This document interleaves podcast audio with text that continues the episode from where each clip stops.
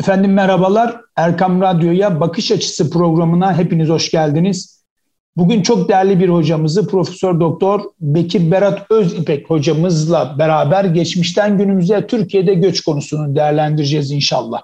Hocamız 2015'ten bu yana İstanbul Medipol Üniversitesi Kamu Yönetimi ve Siyaset Bilimi bölümünde öğretim üyesi olarak görev yapmakta. Ağırlıklı olarak sevgili dostlar çağdaş siyasi teoriler, insan hakları çok önemli tabii bu noktada. E, bu kapsamda akademik özgürlük, ifade özgürlüğü, din ve vicdan özgürlüğü ve azınlık hakları konuları üzerine uzmanlaşmış ve çalışmalarını bu noktada yürüten değerli bir hocamız. Hocam hoş geldiniz. Nasılsınız? Teşekkür ederim. Ee, hocam sağ olun. İyiyim. Nasılsınız? Bizdeyiz. Çok teşekkür ediyoruz.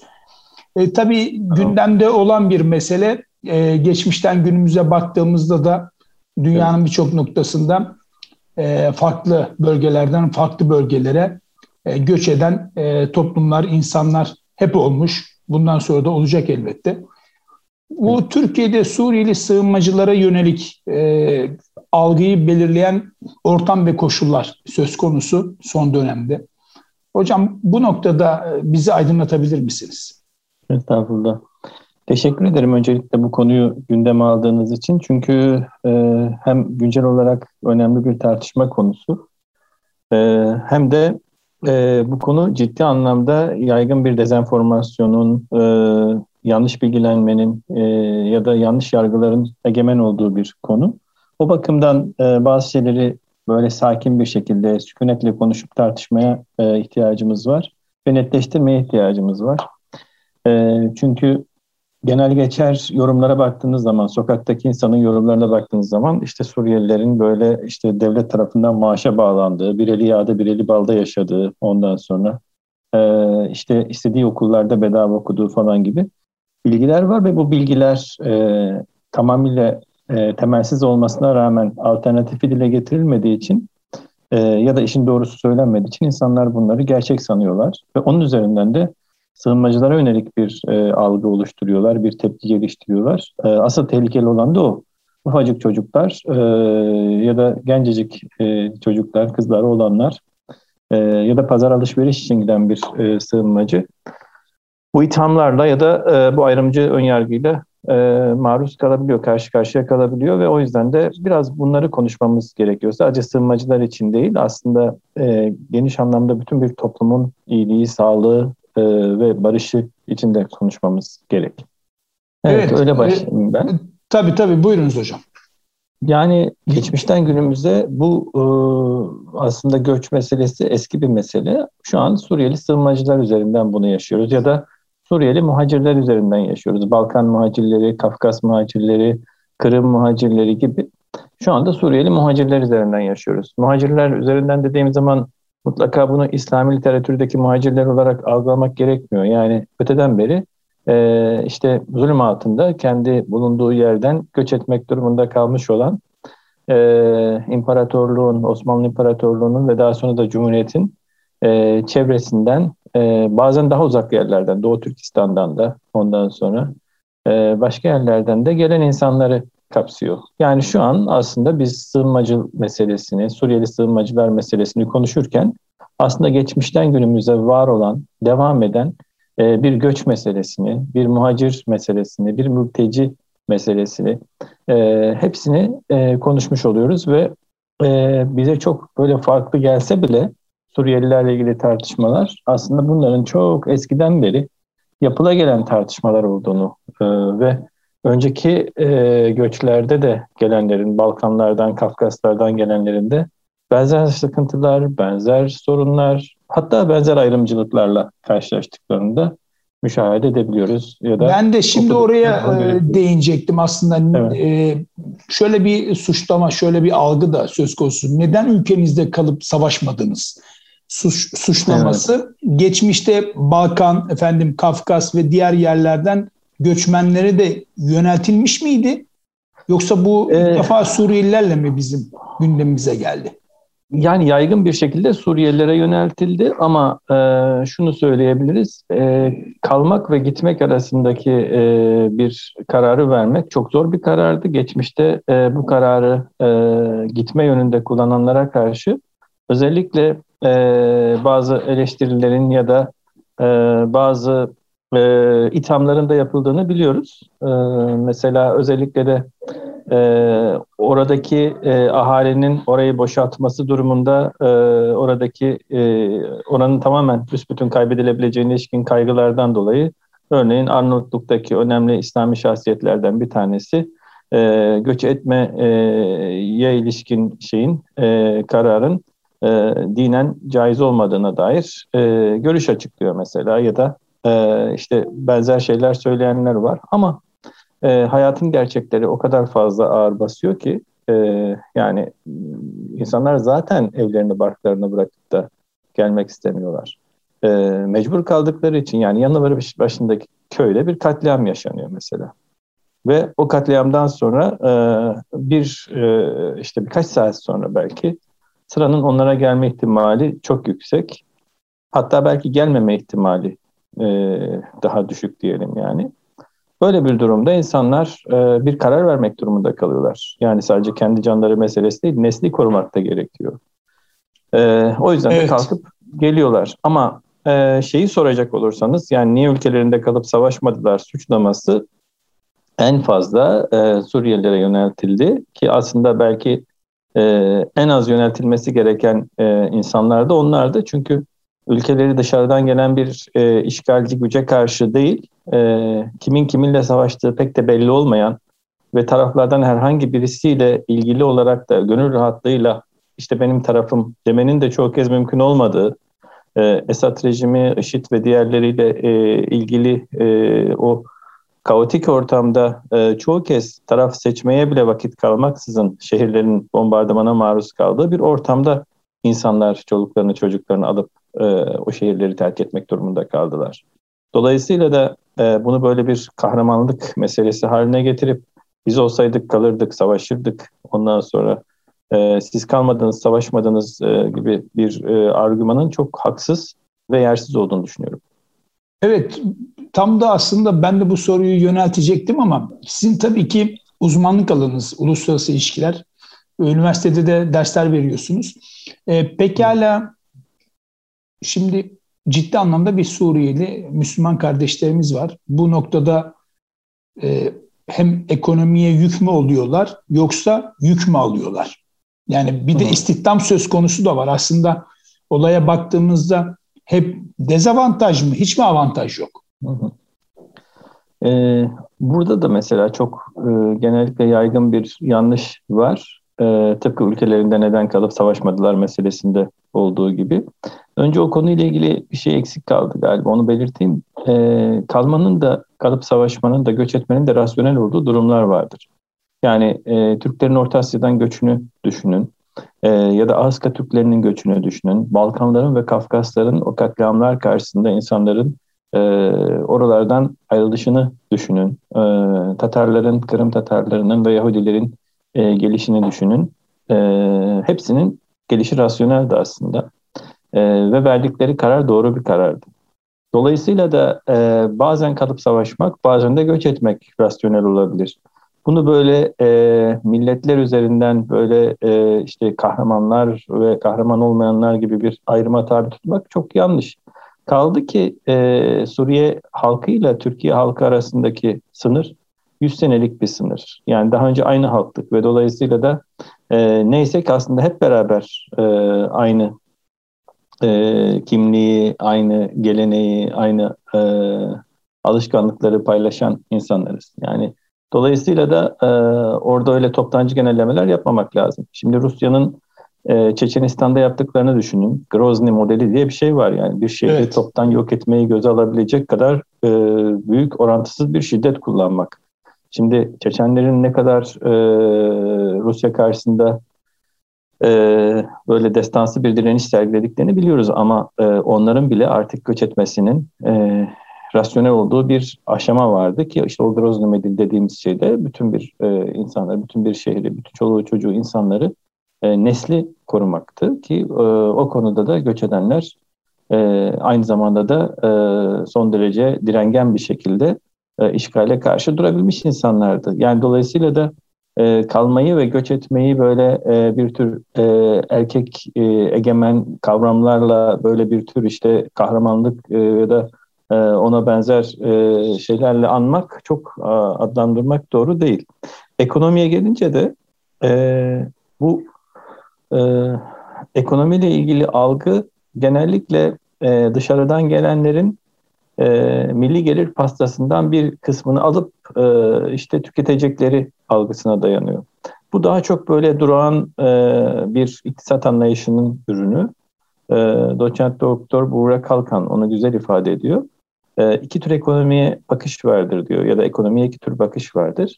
Birisi ekonomiyi e, statik e, olarak e, görür ve e, milli geliri de sabit bir pasta gibi algılar ve dolayısıyla yeni gelene bir dilim ondan verilir ve pasta küçülür. Öbürü ise ekonomiye dinamik bakış. Dinamik bakışta yeni gelenlerle beraber pasta büyür. Ve dolayısıyla da aslında herkesin o pastadan e, aldığı oran, pay e, büyür ya da pay değişmese bile miktar büyür. Ama sonuçta kimse kimsenin payını almaz ya da yeni gelenlerle beraber pasta büyüyeceği için e, o ilk bakıştaki yanlış ya da ilk bakıştaki e, korkulan şey olmaz diyor. Suriyeliler için de bu çok geçerli. E, şimdi 4 milyon Suriyeliden söz ediyoruz Türkiye'de. E, ne kadarının kamplarda yaşadığını söylesem size şaşırırsınız. Yani evet. e, 100 binin altında öyle söyleyeyim. E, geri kalan herkes kendi ailesinin geçimini kendisi sağlıyor.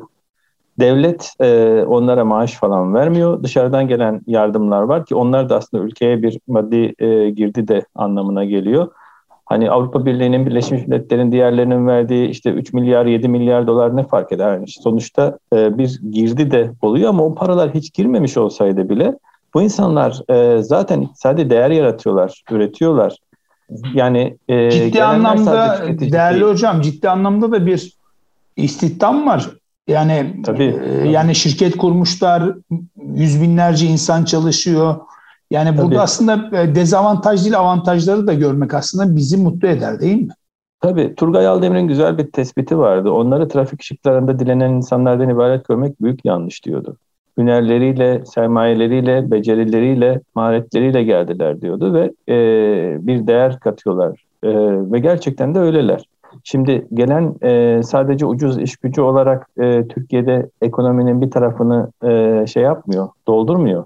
Onu da yapanlar var. Yani eskiden mesela e, düşünün e, Türkiye'de e, Türkiye Cumhuriyeti vatandaşlarının yaptığı bazı işleri artık Türkiye Cumhuriyeti vatandaşları yapmak istemiyorlar. Sokaktan kağıt toplamak gibi.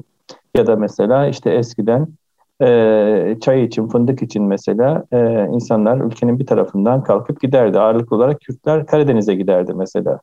E, şimdi orta sınıflaştıkça e, ya da onun iktisadi bakımdan getirisinin alternatifi olan e, fırsatlar arttıkça e, bunu yapmaz oldular ve şu an e, ağırlıklı olarak Suriyeli sığınmacılar e, ya da çobanlık işte gibi meslekler söz konusu olunca da Afganistan'dan gelenler yapıyor bu işleri. Ama dikkat edin hiçbirisi yerliyi kovarak zorla e, atarak yapmıyor. Yerlinin yapmak istemediği iş olduğu için o adıyor, bunu yapıyor. Hatta bazıları o yüzden şunu söylüyorlardı. Suriyeliler olmasaydı ürünlerimiz tarlada kalacaktı diye. E, çünkü toplamaya değmiyor o parayla, toplatmaya değmiyor. E, ama daha düşük bir miktarla bu yapılabiliyor. Aynı yurt dışındaki de... Almanya gibi değil mi hocam? 60 yıl önce evet, biz gitmiştik ama şimdi biz farklı bir konumdayız. Tabii Günter Wallraff'ın en alttakiler kitabını yazdığı e, dönemde Almanya'da e, kömür ocaklarında en alt katta en dezavantajlı koşullarda çalışanlar Türklerdi, Türkiye kökenlilerdi. E, ama şu an mesela Almanya'da Suriyelilerin yaptığı işleri de Türkiye'liler yapmıyor, Türkiye kökenliler yapmıyor. Bu da normal. Yani nöbetleşe yoksulluk diye bir kavram var. Ee, Balat'ın hikayesini anlatır bazı yazarlar. İstanbul'da Balat'ın mesela. Önce e, evet. işte Yahudiler vardır. Sonra onlar bir tık yukarıya çıkarlar. Orta sınıflaşır. Başka şehirlere, başka semtlere göç ederler. Başka işler yapmaya başlarlar. Romanlar gelir. 90'larda Kürtler gelir. Sonra şimdi Suriyeliler. Kimse kimseyi zorla atıp da gelmiyor aslında oraya. Ama e, artık biraz daha böyle yerleşip biraz daha e, kök salıp biraz daha iyi işlerde çalışabilecek duruma gelince e, artık o şeyden e, o ortamdan da başka bir ortama göç ediyor ve göç ederken de yerine başkası gelmiş oluyor. Hayatın doğal akışı diyebiliriz yani buna. Bu deveran böyle devam ediyor. Ee, değerli hocam, e, şimdi Suriyelilerin varlığı kültürel zenginliğimizi geliştiriyor mu? Ee, mesela Suriyelilerin varlığı çeşitlilik, efendime söyleyeyim e, çoğulculuk veya kültürel zenginlik anlamında baktığımızda bizi evet. nasıl etkiliyor millet olarak? Mesela ben buradan baktığımda bir Arapça tercüman olayının değil mi? Artık bir nevi evet. Türkiye'de oturduğunu, dışarıdan bu noktada sıkıntı yaşamayacak bir ülke haline geldiğimizi, hatta ileriki zaman dilimlerinde bilmiyorum siz daha iyi bilirsiniz. Hani evliliklerin olacağı değil mi? Burada. Arapçanın, Türkçenin e, zenginleşip harmanlaşacağı bir ortam da oluşuyor zannedersem. Evet. Bu biraz nasıl baktığınıza bağlı. Yani eğer çeşitlilik, çoğulculuk, farklılık, e, insanların farklılıkları içinde bir arada yaşamasından e, memnuniyet duyanlardansanız ya da insanlar arasında bir din ırk ayrımı yapmadan herkesin bu dünyada bir değeri ifade ettiğini düşünenlerdenseniz zaten bunu zenginlik olarak görürsünüz ve anlarsınız. Ama aslında size şunu söyleyeyim e, hocam. Yani böyle görmeyenler açısından bile bir zenginlik olduğunu hissetmek veya anlatmak mümkün. Yani seçenekleri artıyor o insanların da. E, gündelik hayattan örnek vereyim. Sadece müzik değil ama mesela yemek, e, mutfak. Evet. Bu çok iyi bir şey. Hocam tatlılar ee, mesela çok ilginç tatlılar var. Evet, evet, evet. E, kuru baklava mesela ya da e, İstanbul'da e, Suriyelilerin yaptığı e, şey vardı. Birkaç kez e, eve aldım. Bizimkiler bayıldılar mesela. E, şimdi bir arkadaşım var. Onun kardeşi Suriyeliler, sığınmacılar deyince böyle tepki duyanlardan. Ee, ama o da felafeli yiyince çok beğenmiş. Ve felafel üzerinden belki e, yani artık istiyor felafeli. Sakinleşti ee, ama o zaman. farkında değil. E, emin değilim onu bilmiyorum sormadım ama e, felafeli sevdiğini biliyorum yani. Ama şeyin farkında değil belki. Felafel onlarla geldi. Yani e, falafal diye de telaffuz ediyorlar. Bilmiyorum artık hangisi orijinal şeklidir. Ama e, ben de çok seviyorum mesela. Sultanbeyli'ye gittiğim zaman özellikle bu daha küçük e, yerlerde ufak, daha ucuz e, olarak yapılanların bilmiyorum, tadı daha lezzetli de geliyor bana. E, yani eğer görmezseniz sizi rahatsız eden bir şey değil.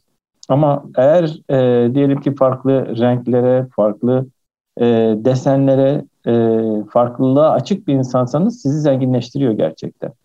E, hatta işte dediğim gibi e, bazen onlardan hoşlanmayan, onlarla ilgili e, egemen yanlış fikirlerin etkisinde kalan insanları bile zenginleştiren bir tarafı var. Ama şunu söyleyeyim, sadece Suriyeli sığınmacılar için söylemiyorum.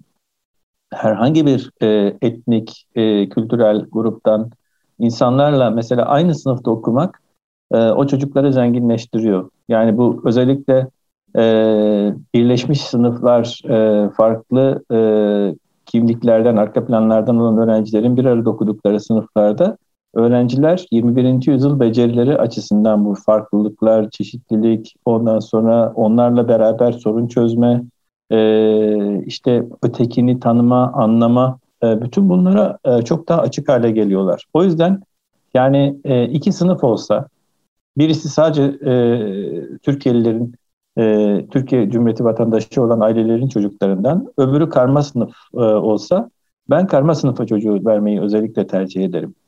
E, çünkü pek çok şey e, çocukluk döneminde o karşılaşmalar, tanışmalar e, ciddi anlamda zenginleştirici bir etki yapıyor. Hele hele öğretmen de e, buna elverişli bir perspektife sahipse. E, yani şöyle diyebiliyor mesela çocuk. Ben onlardan biriyle aynı sırada oturdum. İşte diyelim ki e, genel geçer fikirler söyleniyor. İşte e, işte Suriyeliler şöyle ama düşünüyor ama Muaz böyle değil diyor mesela. Ondan sonra e, veya da e, şeyi düşünün. E, mezhep e, işte e, din e, ya da e, soy bakımından e, farklı olan e, ve hatta öteki olarak kodlanan insanları düşünün tarihsel olarak. E, onların e, bir arada olması, e, bu farklılıkların, bu ayrımların da e, rehabilite edilmesi bakımından da olumlu bir etki yapıyor. Her halükarda ve sadece e, bu kültürel anlamda da söylemiyorum. E, üretime de bunun olumlu yansımaları var. Mesela e, şeyde Antep'te e, işte ayakkabı imalatında kullanılan desenlerin, üretimde kullanılan e, modellerin Suriyelilerle beraber arttığını e, söylüyorlar. Niye? Çünkü onlar yine hünerleriyle biraz önce de Turgay Aldemir'in ifadesiyle nakletmiştim. Hünerleriyle geliyorlar ve onu buraya yansıtıyor. Ve dolayısıyla buradan ihraç edilen mallardaki çeşitlilik de artıyor. Yani sadece e, böyle çok kolay gösterilebilir olan faydalar olmayan faydalardan söz etmiyoruz. Bir de çok kolay gösterilebilir olan etkileri de var bunun. E, mesela birçok ihracat bağlantısı Suriyeliler e, e, eliyle yapılıyor, kuruluyor. E, ve onların varlığı sayesinde e, Gaziantep'ten, e, diğer illerden ciddi anlamda ihracat e, artışı sağlandı. E, hatta mesela işte Antep'in işte artık e, Ankara'yla e, bu anlamda e, bir rekabet potansiyelini geliştirmeye başladığı e, söyleniyor.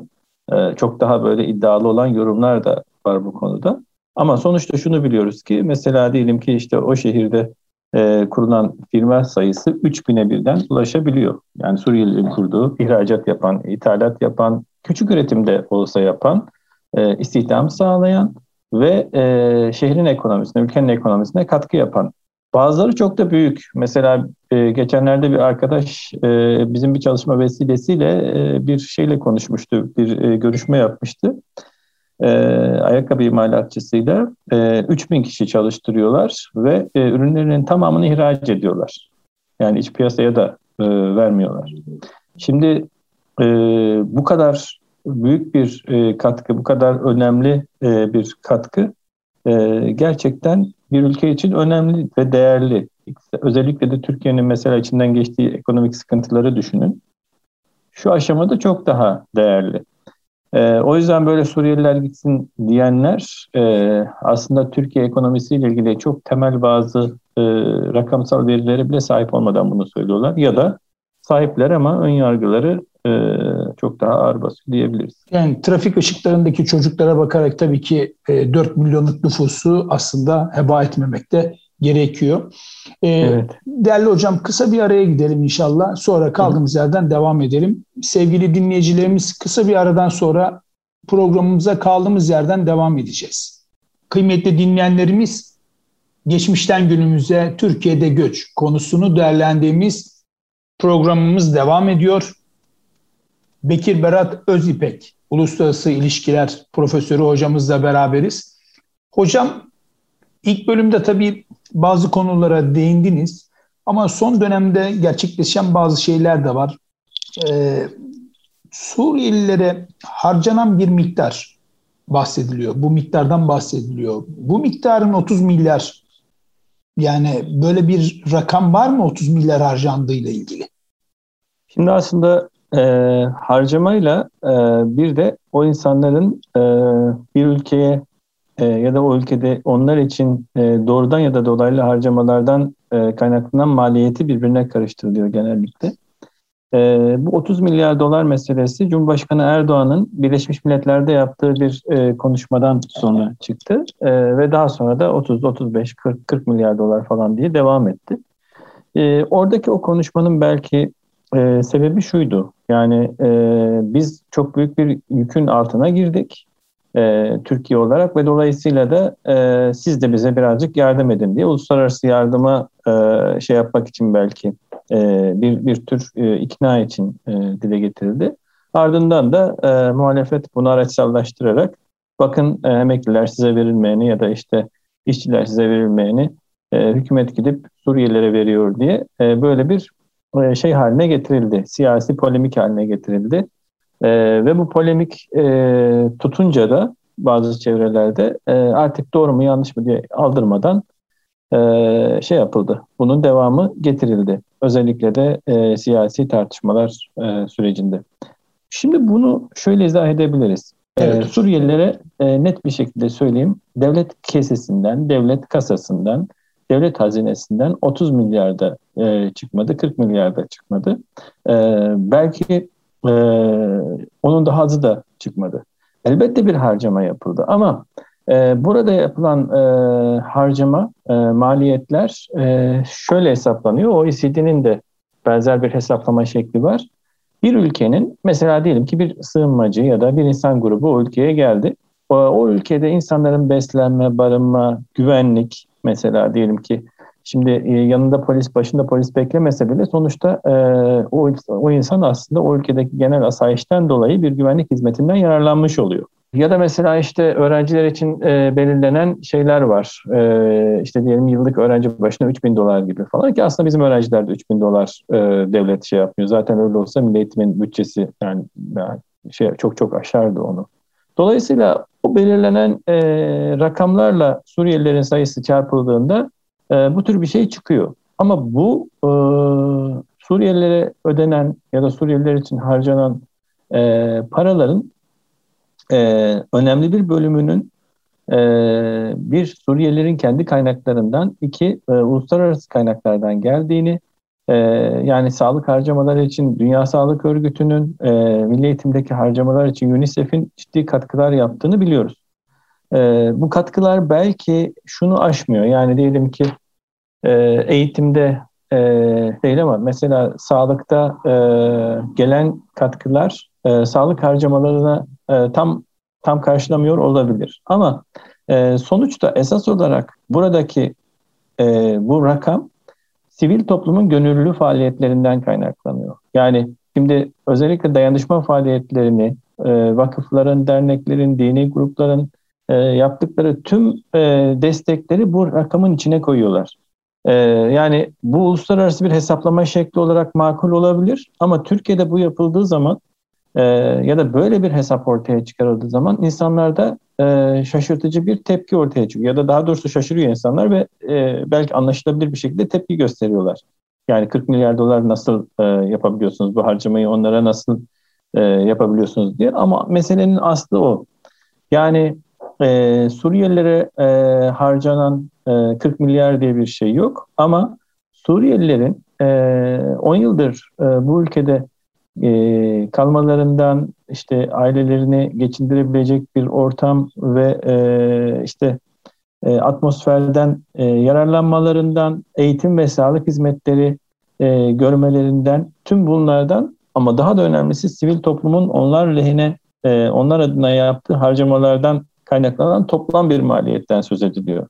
E, yoksa yani e, mesela ee, daha önce e, bakanlardan Fatma e, Betül Sayan Kaya net bir şekilde bu 30 milyar dolar e, şeklindeki açıklamanın yarısından fazlasının sivil toplumun gönüllü faaliyetlerinden geldiğini söylemişti.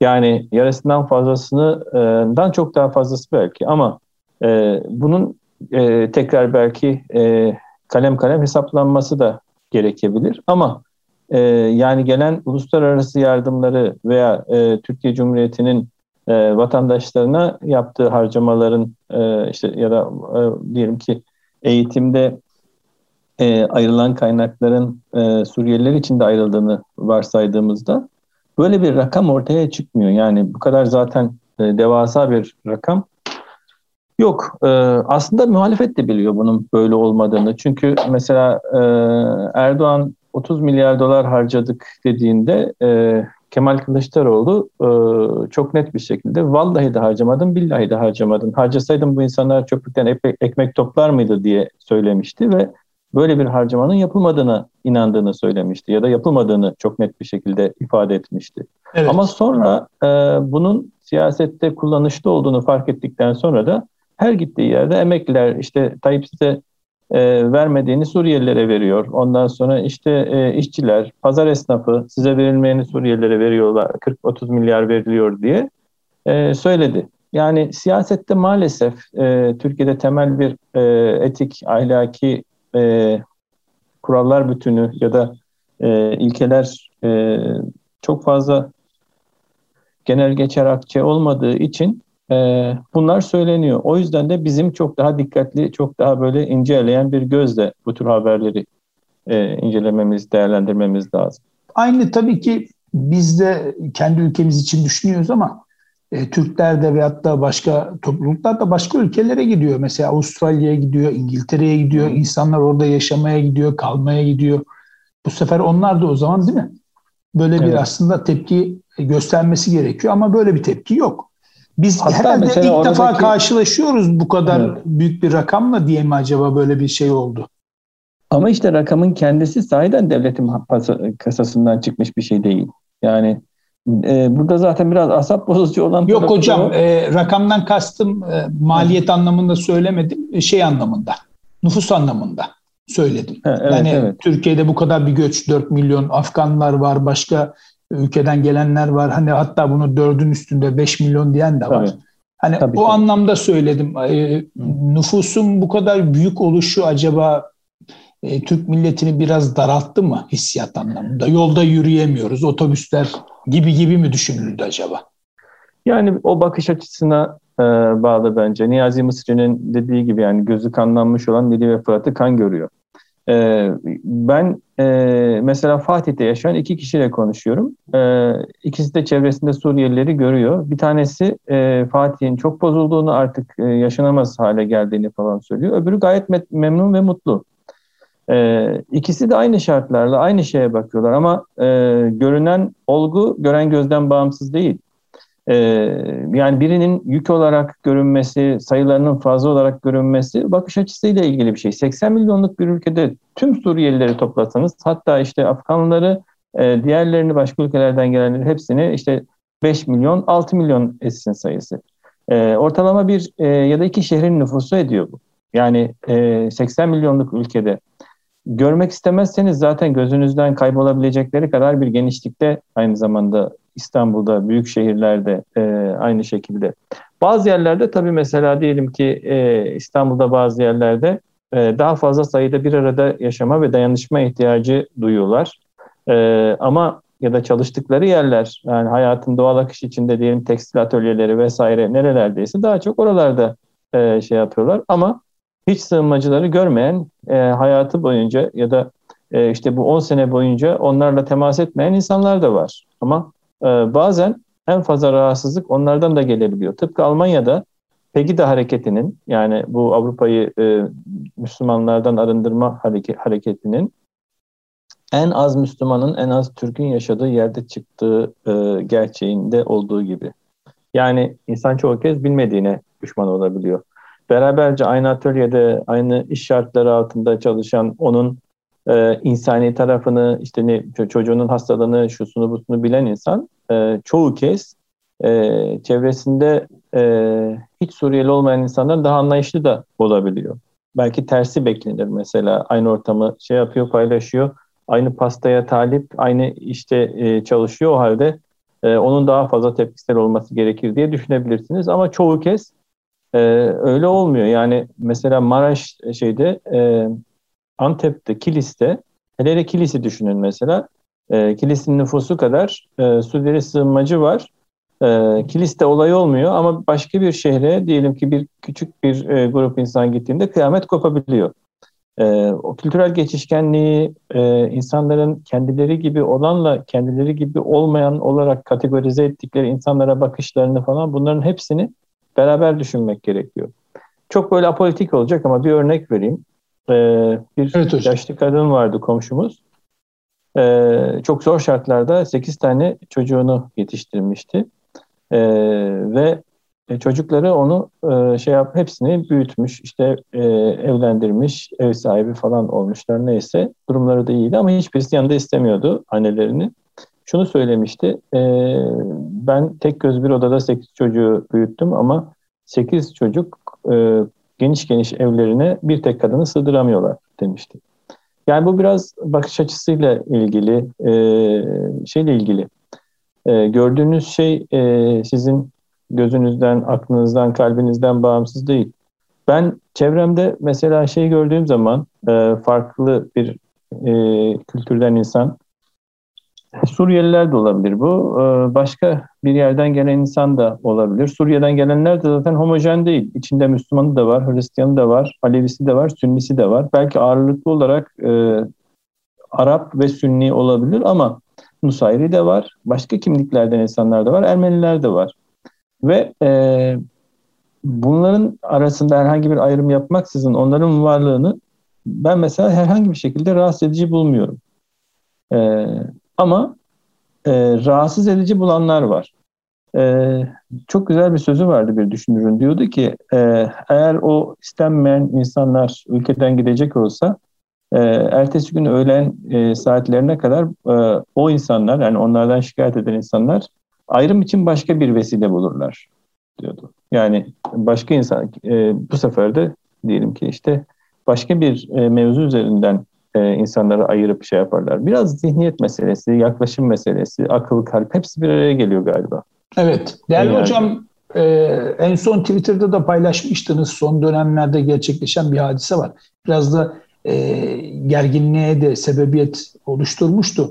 Bu muz yeme hadisesi yani Evet, evet. Bu noktada hocam e, hem Twitter'da paylaşımınız söz konusu hem de düşüncelerinizi bizimle paylaşır mısınız? Bu da bir gerginlik az safhaya ulaştı ama e, nasıl bakıyorsunuz? Orada da mesela kimin gerildiğine bakmak gerekiyor. Kimin e, ya bir dakika ne olmuş diye anlamaya çalıştığına bakmak gerekiyor. Ne oldu? Mesele neydi? Hatırlayın. E, birisi e, biz e, şey alamazken e, işte muz alamazken Suriyeliler kilolarla muz alabiliyorlar e, demişti. E, ve bunun üzerine de bir grup Suriyeli genç e, işte şeyi de aslında ima ederek ya da e, esas olarak ironik bir eylem e, benim algıladığım kadarıyla e, muz yeme e, görüntüleri paylaşmıştı. E, bazıları bunu şöyle algıladı. Aa bak işte e, bir de şey yap yani e, özellikle sinir etmek için yapıyor e, muz yeme şeyini diye. Aslında burada daha çok şunu görmek lazım. Yani ben en azından onu algıladım.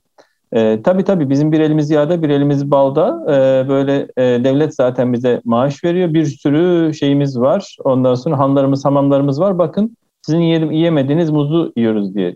Yani o, o şeyi e, kötü durumda e, olduklarını aslında ya da e, Türkiye'de Suriyelilerin esas olarak e, ciddi bir istismar altında çalıştırıldıklarını da biliyoruz.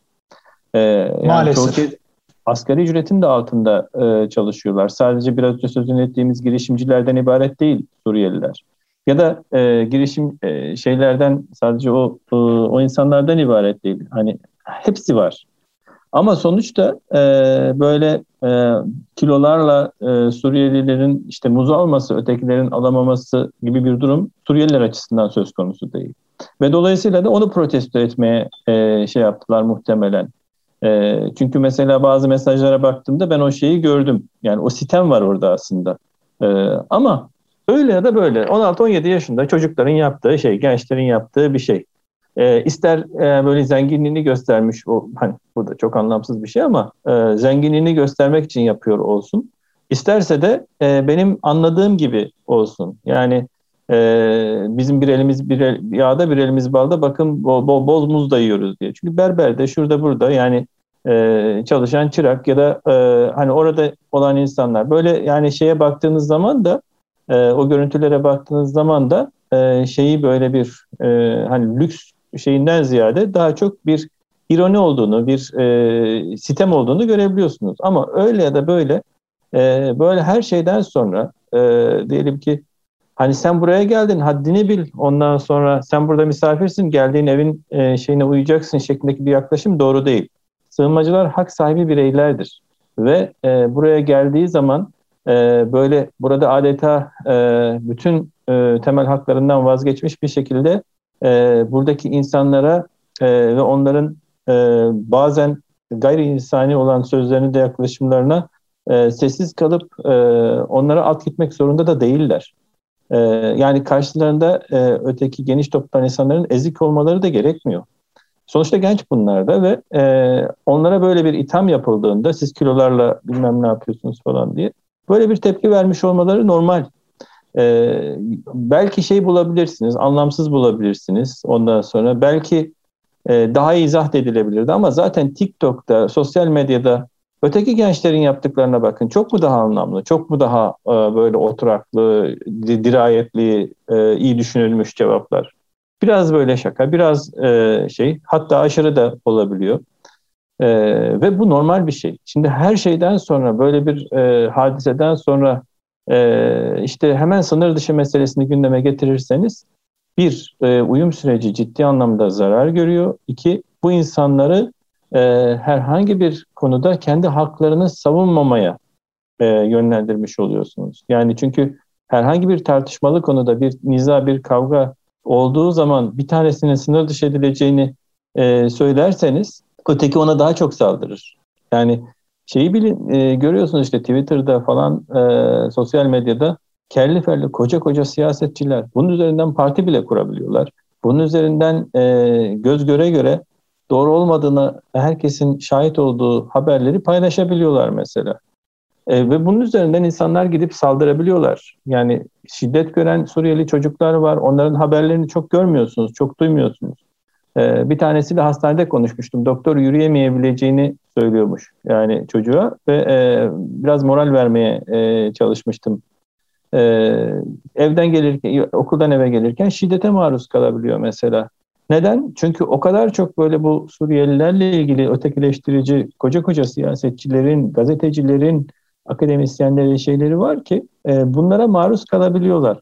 Ve böyle bir ortamda birilerinin yani asgari bir e, adalet duygusuyla ya da akıl sağlığıyla e, diyelim davranması gerekiyor. Yani e, böyle herhangi bir e, mevzuda e, böyle toptancı bir şekilde Türkiye'liler, Suriyeliler, ondan sonra iyiler, kötüler geldim buraya bak e, şey yapma tartışma itaat et bu yaklaşım yanlış. Yani ben de yarın öbür gün yurt dışında başka bir yere gittiğim zaman haklarımla beraber gideceğim.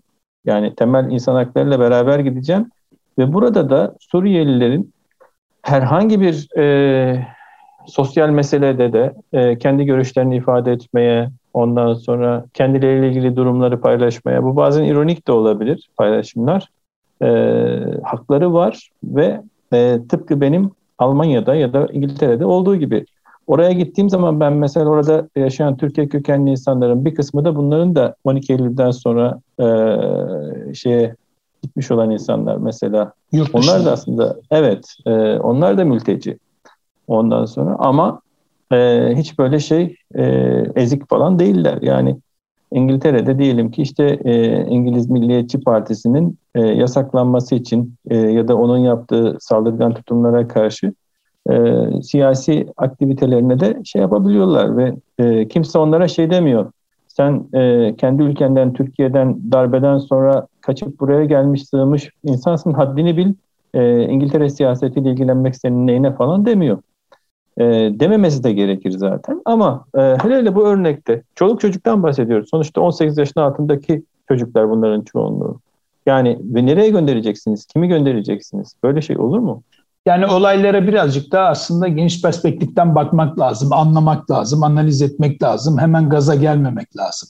Evet. Ee, değerli hocam bir şey daha evet. ekleyeyim. Yani 17, 18, 16 neyse işte 19, 21 çocuklardan bahsediyoruz. Çocuğun Suriyelisi, Türkiye'lisi olmaz. Yani çocuklara karşı e, böyle hoyrat e, bir yaklaşım tarzını hiçbir şekilde benimsememek gerekiyor. Ya da birilerinin ağzını kapatmak için e, işte bu e, milliyetçi, ayrımcı ya da ırkçı yaklaşımlara sahip olanların tabiri caizse gazını almak için e, böyle şeyler yaparsanız yarın öbür gün çok daha fazla büyük, e, biraz daha fazlası, biraz daha el arttıracaklardır ve biraz daha e, olumsuzu gelecektir. Bunu evet. yapmamak lazım. Hocam çok teşekkür ediyoruz bilgi paylaşımınız için. Allah razı olsun. Hem de zaman ayırdınız. Sağ olun Ahmet Akay Hocam. E, davetiniz için ben teşekkür ederim. Allah razı olsun hocam. Çok teşekkür ediyoruz. E, çalışmalarınızda da başarılar diliyoruz inşallah. Teşekkür ederim. Kıymetli dinleyenler bugün Profesör Doktor Bekir Berat Özipek hocamızla geçmişten günümüze Türkiye'de göç konusunu değerlendirdiğimiz programın sonuna gelmiş bulunmaktayız. Efendim kaçıran veya tekrar dinlemek isteyen dinleyicilerimiz için erkamradyo.com internet sitesinden hem bu programı hem de geçmiş programlarımıza ulaşabilirler. Efendim haftaya aynı gün ve saatte yeni bir konu ile huzurlarınızda olabilmek duasıyla. Kulağınız bizde olsun. Allah razı olsun.